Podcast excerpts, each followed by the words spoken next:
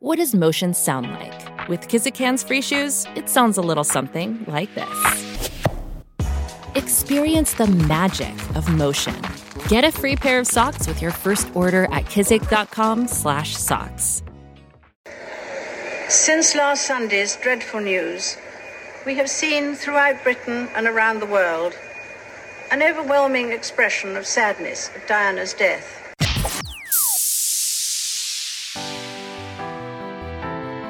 Un saluto dalla redazione di Odonna e ben trovati a un nuovo episodio, il primo della serie autunnale di God Save the Queen. Siamo alla terza serie e in questa puntata parliamo degli ultimi giorni della principessa Diana, della sua morte e di tutto quello che successe subito dopo. Siamo con eh, Emily Stefania Coscione da Londra e con eh, l'autrice e blogger Marina Minelli, autrice del blog altezzareale.com e di un uh, bellissimo libro da leggere assolutamente Royal Wedding, in cui descrive eh, i sontuosi matrimoni reali inglesi. Io sono Michaela Kei Belisario e vi do il benvenuto.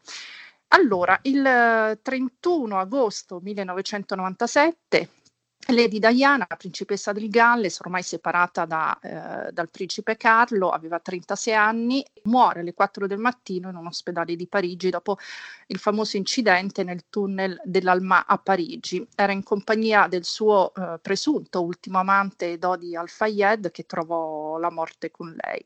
La tragedia 23 anni, 23 anni fa, appunto, e oggi avrebbe 59 anni Lady Diana e sarebbe una felice nonna di quattro nipoti e invece di lei resta solo il ricordo.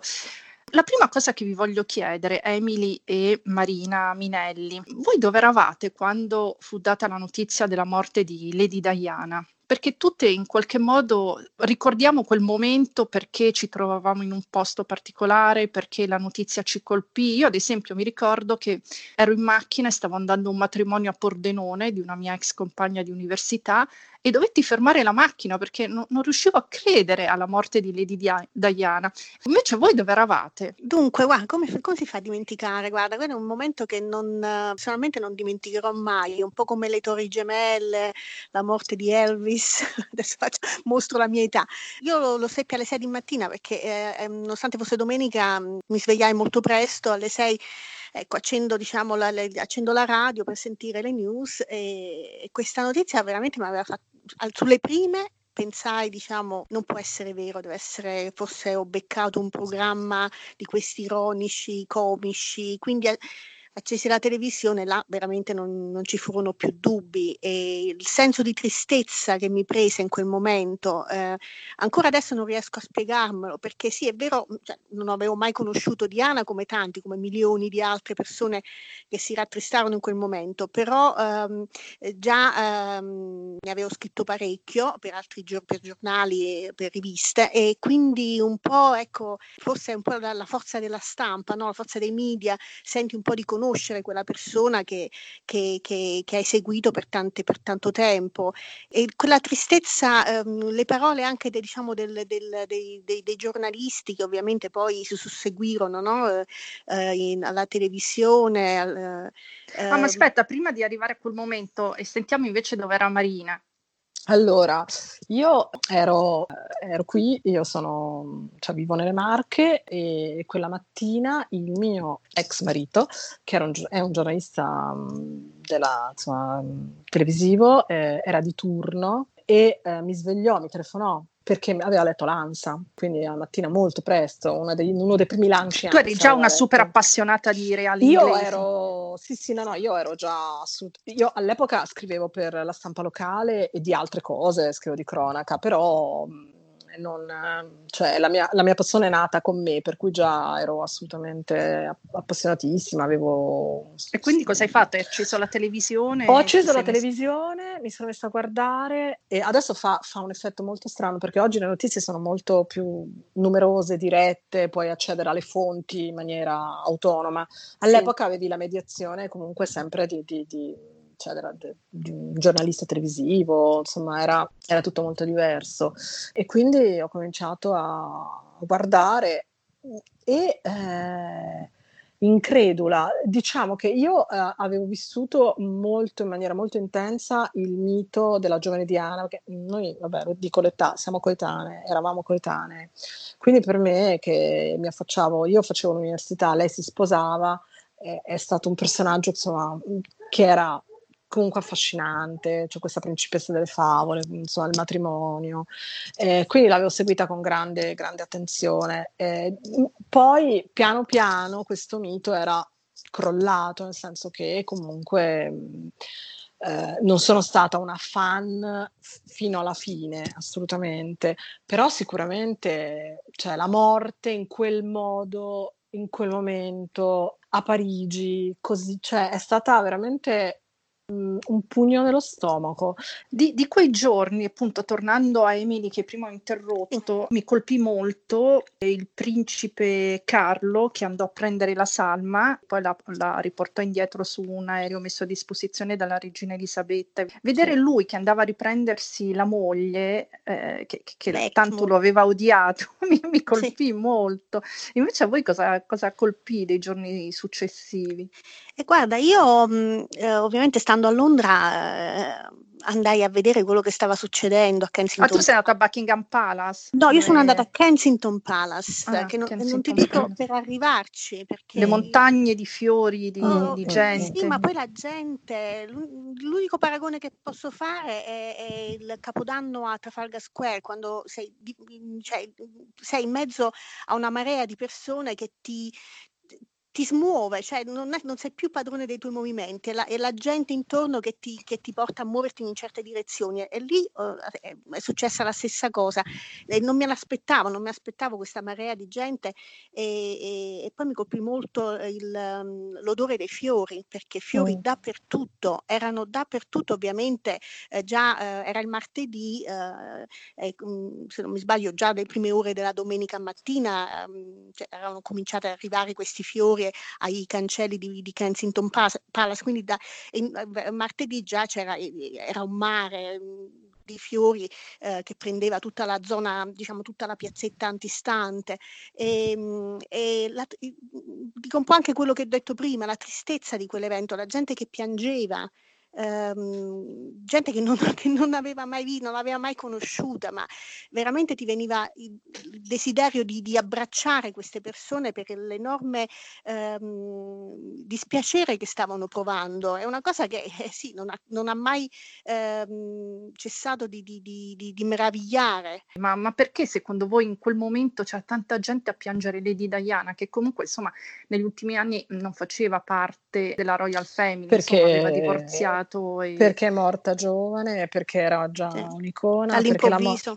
Perché la, perché la morte di una persona così giovane, così bella, così piena di eh, vita, piena di vita mh, mm, è sempre, sempre, sconvolgente ed è anche il motivo per cui poi sono state sempre, continuano a venire fuori le teorie del complotto, perché che muoia una persona così bella, così giovane, è talmente strano, fuori dalla norma, talmente assurdo che non può essere vero. Quindi c'è sempre, deve, non, non, può essere frutto della qua- casualità, ci deve essere sempre un motivo, qualcuno che l'ha voluto, perché non ci si può rassegnare alla morte di una persona così bella e così giovane. Cioè, eh, ecco, bisogna eh, dare la colpa a qualcuno. A proposito di persona bella, adesso sentiamo Enrico Del Fringer, che è stato chef personale di, del principe Carlo e di Lady Diana proprio a Kensington Palace da, dal primo anno di matrimonio agli anni 90 e sentiamo il suo ricordo su Lady Di.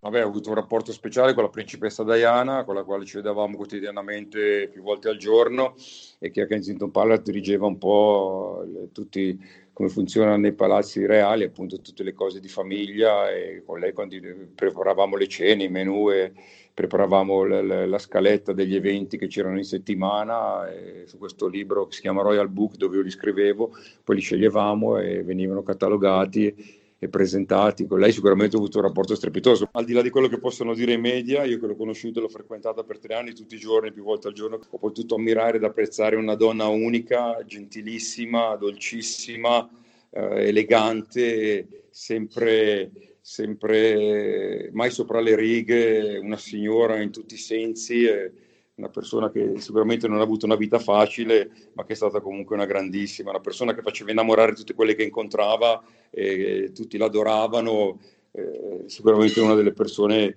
più eccezionali che abbia conosciuto nella mia vita, nella mia carriera. Se posso dire, faccio così a spanne, visto che siamo in tema, le 4 o 5 persone più importanti per le quali ho cucinato, posso dire Nelson Mandela, Madre Teresa di Calcutta che me l'ha fatta conoscere appunto la principessa, poi la principessa Diana, Carol Wojtyla e poi boh, pochi altri, magari Reagan, Bush, uno di questi presidenti, per parlare di persone che non sono più con noi adesso. Del Finger è stato molto diplomatico, Marina, però vabbè, insomma. No, non, non, sono tutti d'accordo su, cioè il, il personale, ci sono memorie di, eh, per esempio la, la, la, la governante di Highgrove ha scritto un libro di memorie piuttosto forte in cui insomma dice bene, dice male, no? insomma non è proprio così. Non, non, è una persona con, con, un, con un sacco di problemi psicologici e quindi con alti e bassi.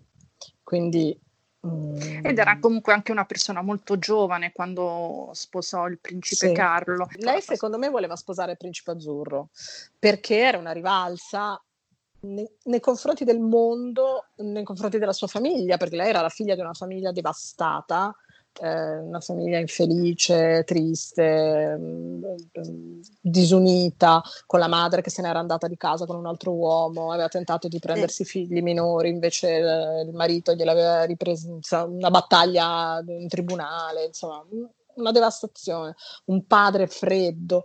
Eh, la, la, terza figlia femmina mentre aspettavano il maschio, quindi non voluta, non desiderata, insomma, tut, tutta una vita così, con la matrigna, la re in Cartland, insomma, tut, tutta una devastazione e quindi lei voleva la rivalsa, quindi non era brava a scuola, non aveva successi in nulla.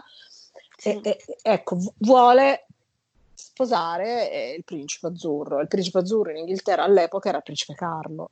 Eh, riesce a fare breccia nella, in quest'uomo che, tutto, che non c'era niente in comune con lei, si racconta eh, perché gli parla, si incontrano a un, un, a un ricevimento, a una festa in campagna e lei gli dice eh, ho visto, l'ho vista in tv quando eh, durante il funerale di Lord Mountbatten lei era molto triste, io ero, sono, sono, molto dispiaciuta per lei, avrei voluto fare qualcosa per lei perché l'ho vista veramente molto triste. Quindi lui ha questa scintilla di così, pensa che lei lo, lo, lo, l'abbia capito, abbia capito la sua sì. anima, ma in realtà no.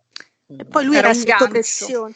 Eh, lui poi era, era sì. sotto pressione del padre, Mountbatten, tutti gli altri in famiglia, la regina madre anche. È possibile che la regina madre, che comunque aveva avuto questa unione così diciamo intensa con Giorgio VI, con, con cui erano stati una coppia solidale, sodale durante la guerra, eccetera, non avesse capito che questa ragazza non era, mh, oppure Diana, che comunque era una grossa manipolatrice, mh, avesse un pochino preso in giro tutti. Io adesso mi dispiace, dico delle cose non politicamente corrette, però bisogna un attimo. Ma senti, a proposito del fatto di essere manipolatrice, adesso ascoltiamo Antonio Caprarica, giornalista, noto corrispondente RAI da Londra proprio negli anni 90, al quale ho chiesto se avesse conosciuto Lady Diana e sen- sentite cosa dice. Eh, io l'ho conosciuta agli inizi del 97, poi lei è morta praticamente lo stesso anno. Lei le ha infrante tutte le regole. Avrebbe potuto Ti non farlo. Era molto bella, era molto bella. Non, è, non, era, non era, una bellezza, no, non, non, pensare che fosse una di quelle cose che dice oddio ho conosciuto Diana perché non era così, lei non era... Eh, Emanava qualcosa. Però aveva sì un fascino strano, intanto era una donna di una sensualità straordinaria, aveva un corpo divino, non era un bellissimo viso, ma era un viso molto interessante, molto attraente, aveva queste gambe infinite, insomma era una di quelle donne che non ti lasciavano quieto, non ti lasciavano. Lei poteva avere, e lei l'aveva capito perfettamente, lo sapeva, si comportava di conseguenza. Lei decideva lei quale uomo prendersi e guai se questo non corrispondeva allora diventava furiosa. La storia con l'antiquario, con Ara, eccetera, no?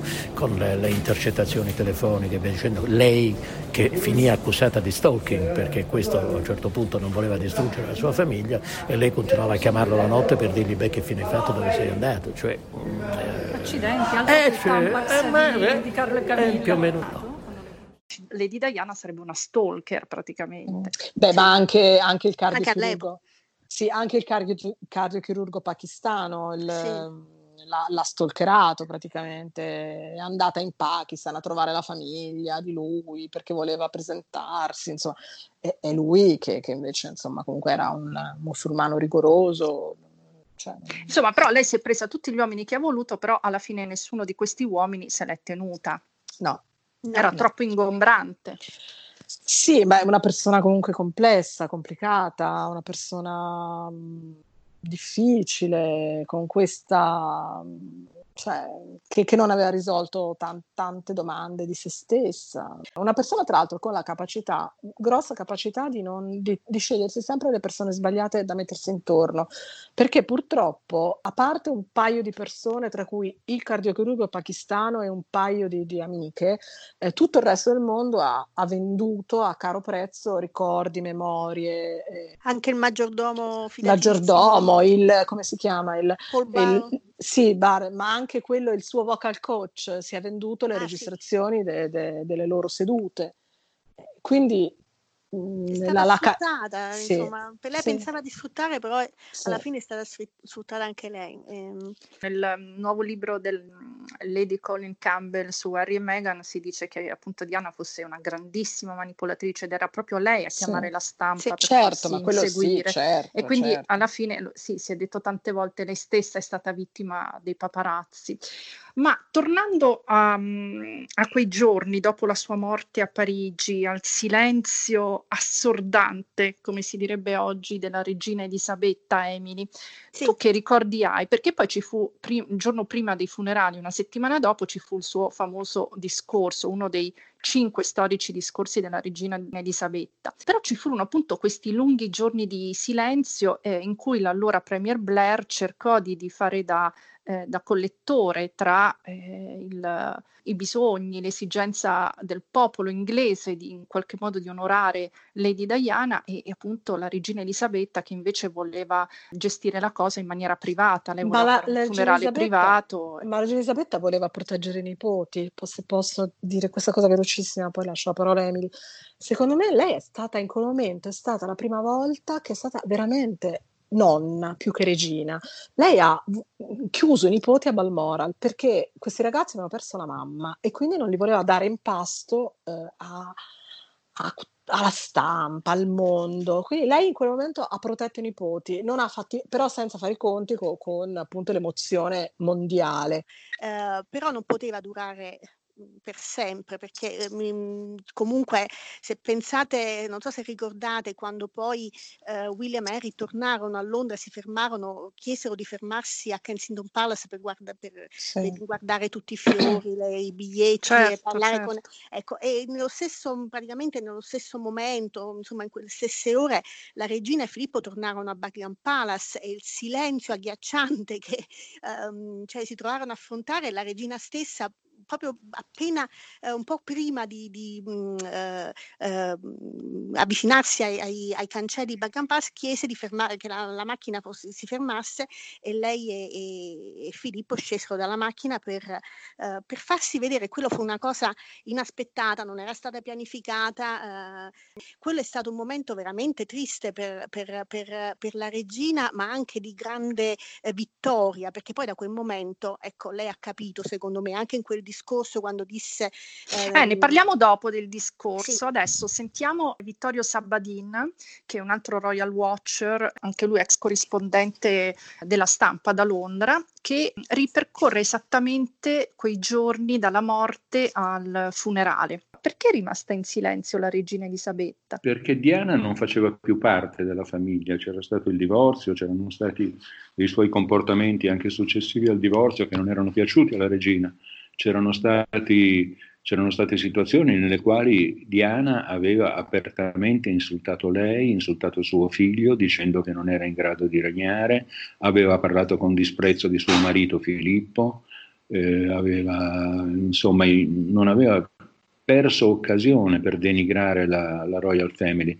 Royal Family che non le aveva fatto nulla, nulla, perché se escludiamo diciamo, il risentimento causato dal, dall'atteggiamento di Carlo nei confronti di Camilla, Diana non aveva davvero ragioni per odiare la Royal Family, ma ce n'erano molte perché la regina Elisabetta eh, potesse lamentarsi di lei per come si era comportata nei loro confronti.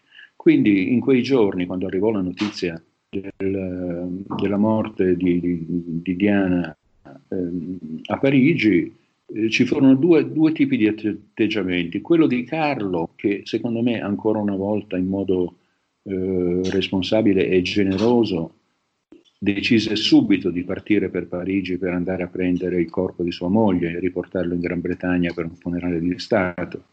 Ma qual era l'obiettivo di Elisabetta in quel, in quel momento? I due ragazzi, Harry e William, erano a Balmora con lei e quindi il primo obiettivo fu quello di tenerli al riparo poi dopo qualche giorno, con le migliaia di persone che andavano a deporre fiori davanti a Kensington Palace, davanti a Buckingham Palace, e con questo risentimento che, che, esplodeva non solo in Gran Bretagna ma anche in tutto il mondo, eh, la regina capì che non poteva più restare ferma. Tony Blair mh, ebbe un ruolo importante in, questa, in, questo cambiamento di atteggiamento e nella, e nella, decisione di far tornare Elisabetta a Londra e di farle fare quel discorso in cui lei rese omaggio alla figura di Diana, nonostante tutto il risentimento che poteva giustamente avere nei suoi confronti e soprattutto poi al momento del funerale, al passaggio del, del feretro, chinò il capo, che è una, una variazione della, della, della, posizione del capo di pochi centimetri, ma quando lo fa la sovrana di, di, di Gran Bretagna, che non deve inchinarsi mai a nessuno,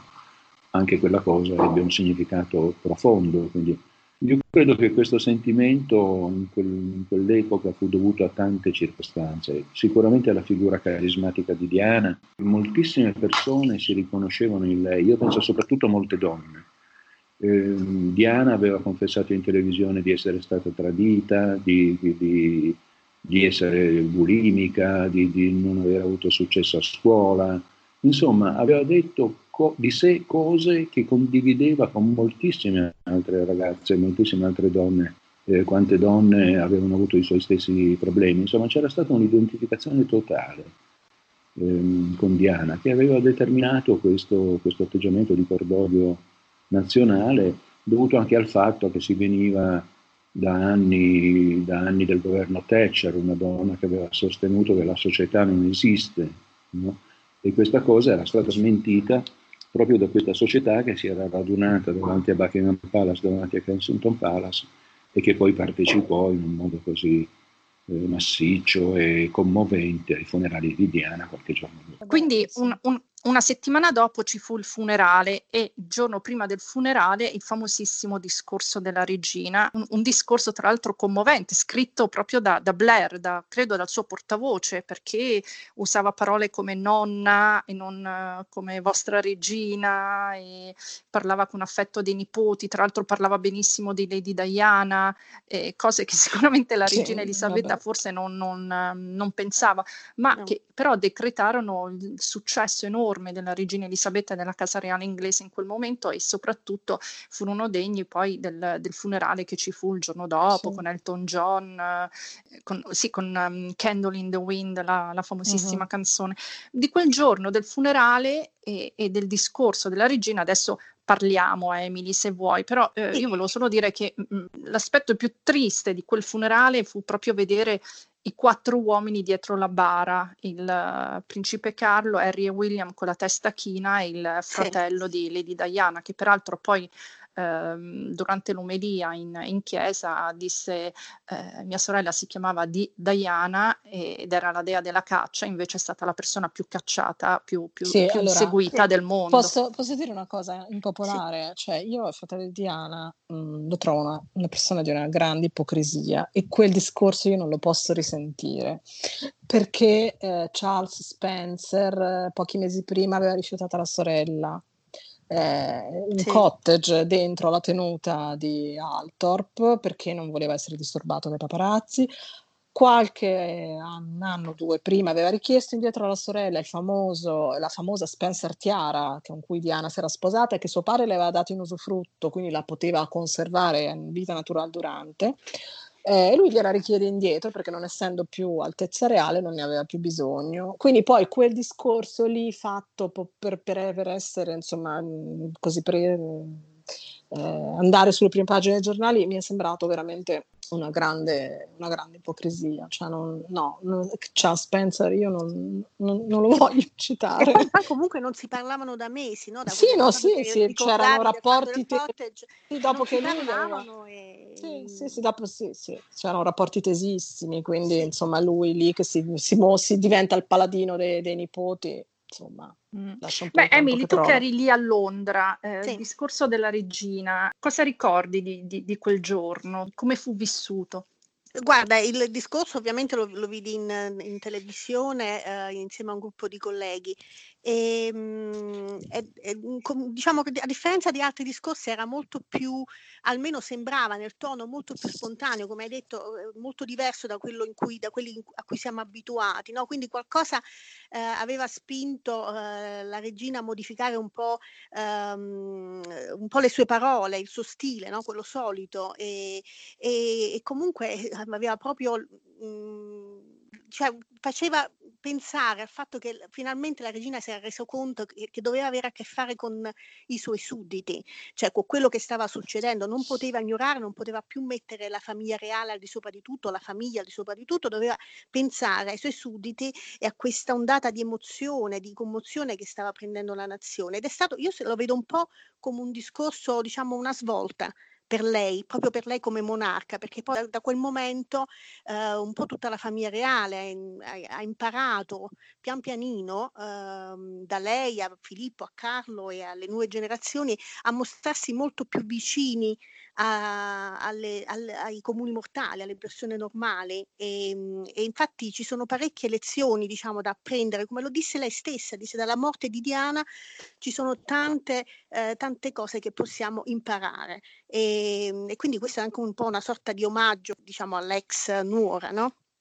So what I say to you now, as your queen and as a grandmother, I say from my heart. First, I want to pay tribute to Diana myself. She was an exceptional and gifted human being.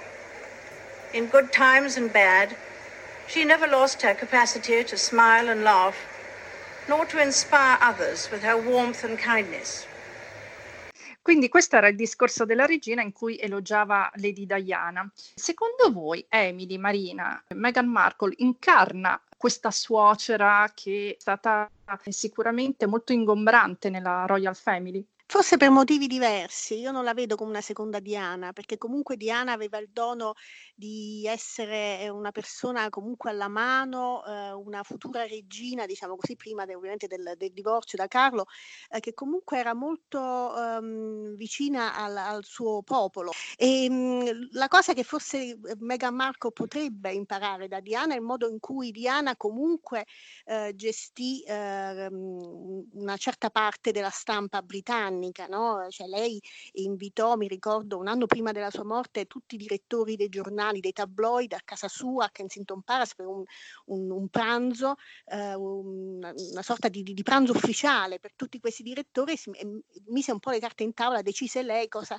sarebbe eh, uscito, diciamo, le notizie che avrebbe ehm, eh, offerto lei stessa in cambio di un po' di discrezione, poi ovviamente sappiamo che le cose non sono andate così. Secondo me Meghan Markle potrebbe ecco, imparare un po' di più a essere diplomatica. E tu Marina cosa ne pensi? Eh, fondamentalmente sono mh, mm, diciamo un'americana della, della, della, California e un'inglese nata della, in una grande famiglia dell'aristocrazia inglese eh, nella tenuta tra l'altro di Sandringham per cui no, cioè secondo mm, diversissime eh, di cultura, di mentalità, eh, di, mh, mm, Ma anche... anche... se tutte e due hanno provocato uno strappo all'interno della sì, Royal Family. Sì, sì, sì, hanno provocato uno strappo, però mentre nei confronti di Diana c'è una sorta di c'è stato subito una sorta di comprensione perché lei era la, la moglie tradita, perché lei era quella infelice. Eh, nei confronti di Meghan invece c'è da subito stata una grande irritazione per, la, per questa ragazza entrata nella Royal Family che invece sbatte la porta e, se ne va, insomma. Il, il contrario di Cenerentola. Quindi, eh, io invece vedo molto simile a Diana il figlio, il figlio Harry lo vedo molto, molto, molto, molto simile a, a lei. Megan la vedo una persona che sta manipolando, sta manipolando la situazione, la certo. situazione approfittando Bene, delle noi, debolezze di lui. Insomma. Bene, noi parleremo di Harry e Meghan nella prossima puntata tra una settimana sempre con Emily Stefania Coscione e Marina Minelli, perché il 27 agosto è uscita la versione italiana di Finding Freedom, Harry e Meghan, Libertà. Il titolo del nostro podcast sarà proprio Libertà da chi? Da cosa? e quindi preparatevi a Va bene, ascoltarci. Marina, noi ti, ti, ti, riaspettiamo prossima settimana e con Grazie, questo concludiamo il podcast dedicato sarò... agli ultimi giorni da principessa di Lady Diana. Un saluto da Michaela Kei Belisario, dalla redazione di Odonna, grazie a Emily Stefania Coscione e a Marina Minelli. Eh, restate con noi e tra una settimana ci dedicheremo invece a Harry e Meghan e alla loro scelta di libertà.